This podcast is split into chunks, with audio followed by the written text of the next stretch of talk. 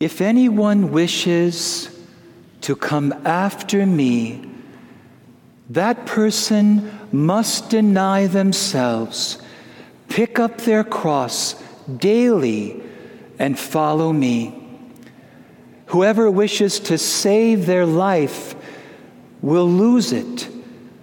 But whoever loses their life for my sake will find it.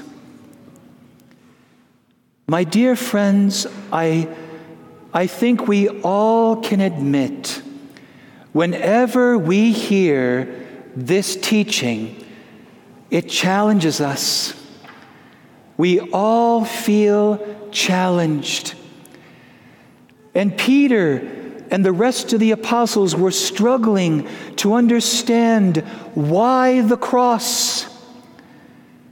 Jesus said, It is necessary that the Son of Man suffer and die in order to enter into his glory. And it's clear in the teaching that we have heard again this morning that our way to heaven is also through the cross. Our lives must participate intimately in the mystery of the cross of Christ. And there is a cross that you and I must carry that is a share in the cross of Jesus. And there is no following Jesus into glory unless we too pass through the cross. If you and I were to embrace and follow a Christianity without the cross, it would be a false gospel. Christianity does not make sense without the cross. So let's together this morning understand together why the cross and how this mystery deeply intersects with your life and mine and why we need it. One image that I like that helps me is to remember that the cross has a vertical beam which can represent all that aligns with God God's will, God's goodness, God's love and mercy, all the gospel virtues. But then there's the horizontal beam, which represents all that is contrary to God and his life.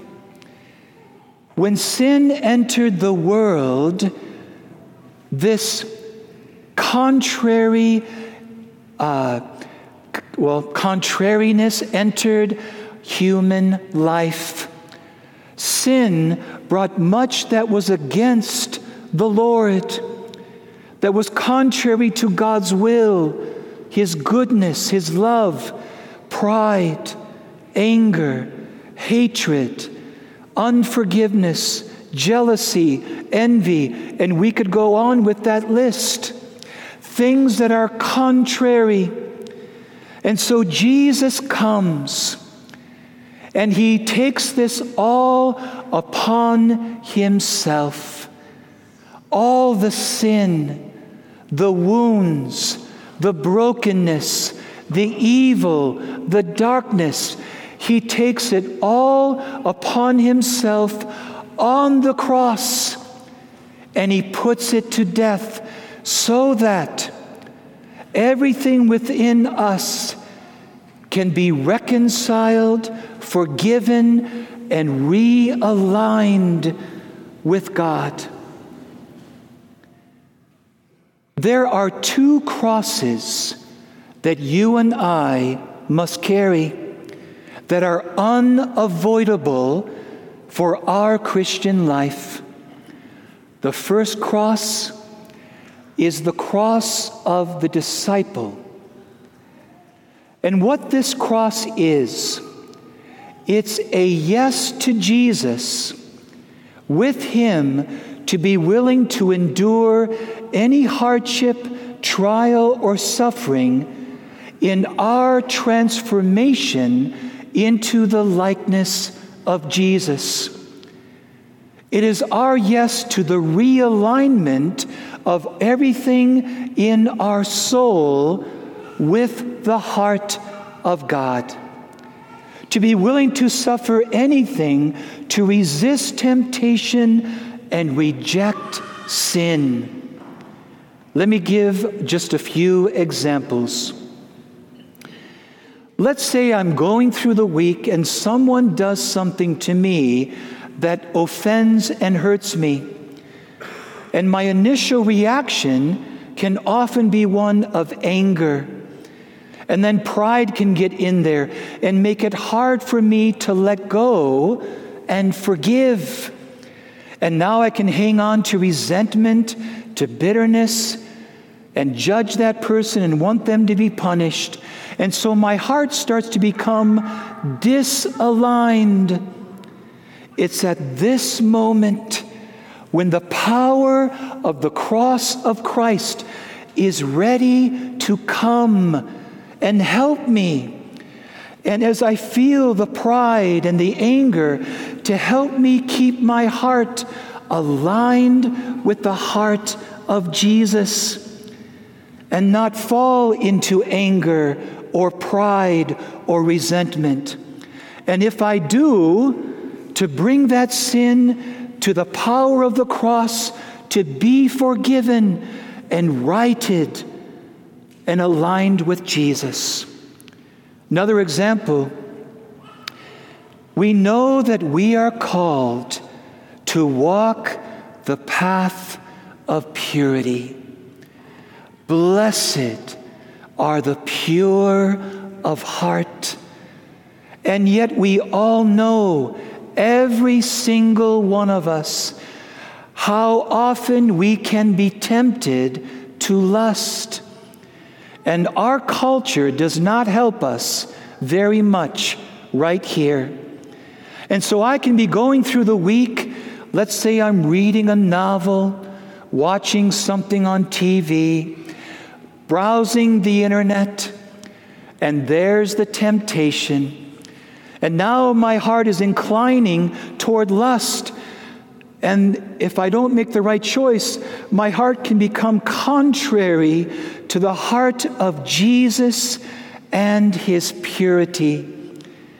But the power of the cross of Christ is ready at that moment to give me the grace to reject that temptation, to not take that second look, to get off that website, to stop watching that raunchy TV show or put down the book and reject the sin of lust so that my heart can stay aligned with the heart of God. And when we fall into lust, praise the Lord, we can bring that sin to the cross and be forgiven and again righted with the heart of Jesus. Last example. This is common. How many times are we nudged throughout the day and the week to do something kind and thoughtful and selfless and generous towards someone else? Just to help out around the house. And what do we feel sometimes? Sloth, laziness. Contrary to what Jesus says, we want to save our life. We want to protect our comfort and our ease and our pleasure, and we don't want to extend ourselves and give our life. We save it sometimes. And again, at that moment, I can feel the contrariness in my heart, the temptation to be slothful and selfish. And the power of the cross is ready to help me to reject that and to keep my heart aligned with the self giving love of Jesus. Sometimes we give in to the sloth, don't we? Then I can take that sin to the power of the cross and again align my heart with God's.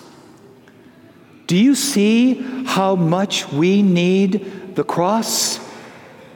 This denying ourself, dying to the old life of sin so that we can live in the risen life of Jesus. This is what prepares us to carry the other cross, the cross of the apostle. How much are you and I willing to suffer, bear, endure, so that others may encounter Jesus and know His love, His mercy, His healing, to know freedom from sin, to know life in Christ?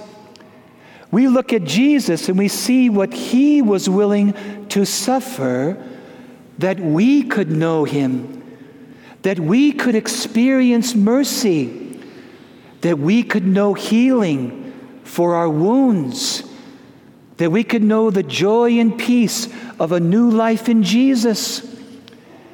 There are people in your life and mine for whom we are concerned those who do not know God, those who do not believe in Jesus, those who may have had faith but then left it, and now they're making choices that are very harmful, that are taking them away from the Lord and will have painful consequences.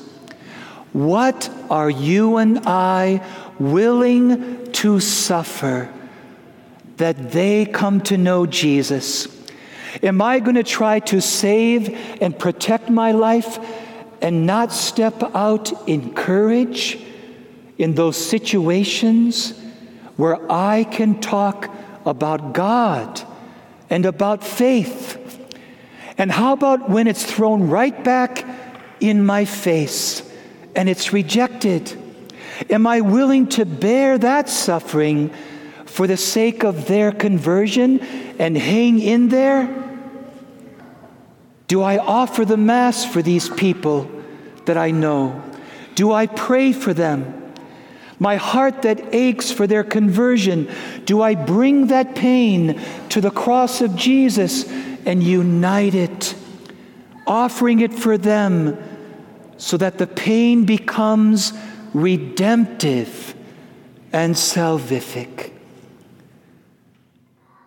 You see, my dear friends, Christianity without the cross is a false Christianity. We need the cross. And now Jesus comes to us in the Eucharist with his power so that you and I can say yes to the cross of a disciple and continue to grow in the likeness of Jesus and say yes to the cross of the apostle and give our lives that others may know him. And this is what leads us with Jesus to the glory of eternal life. Amen.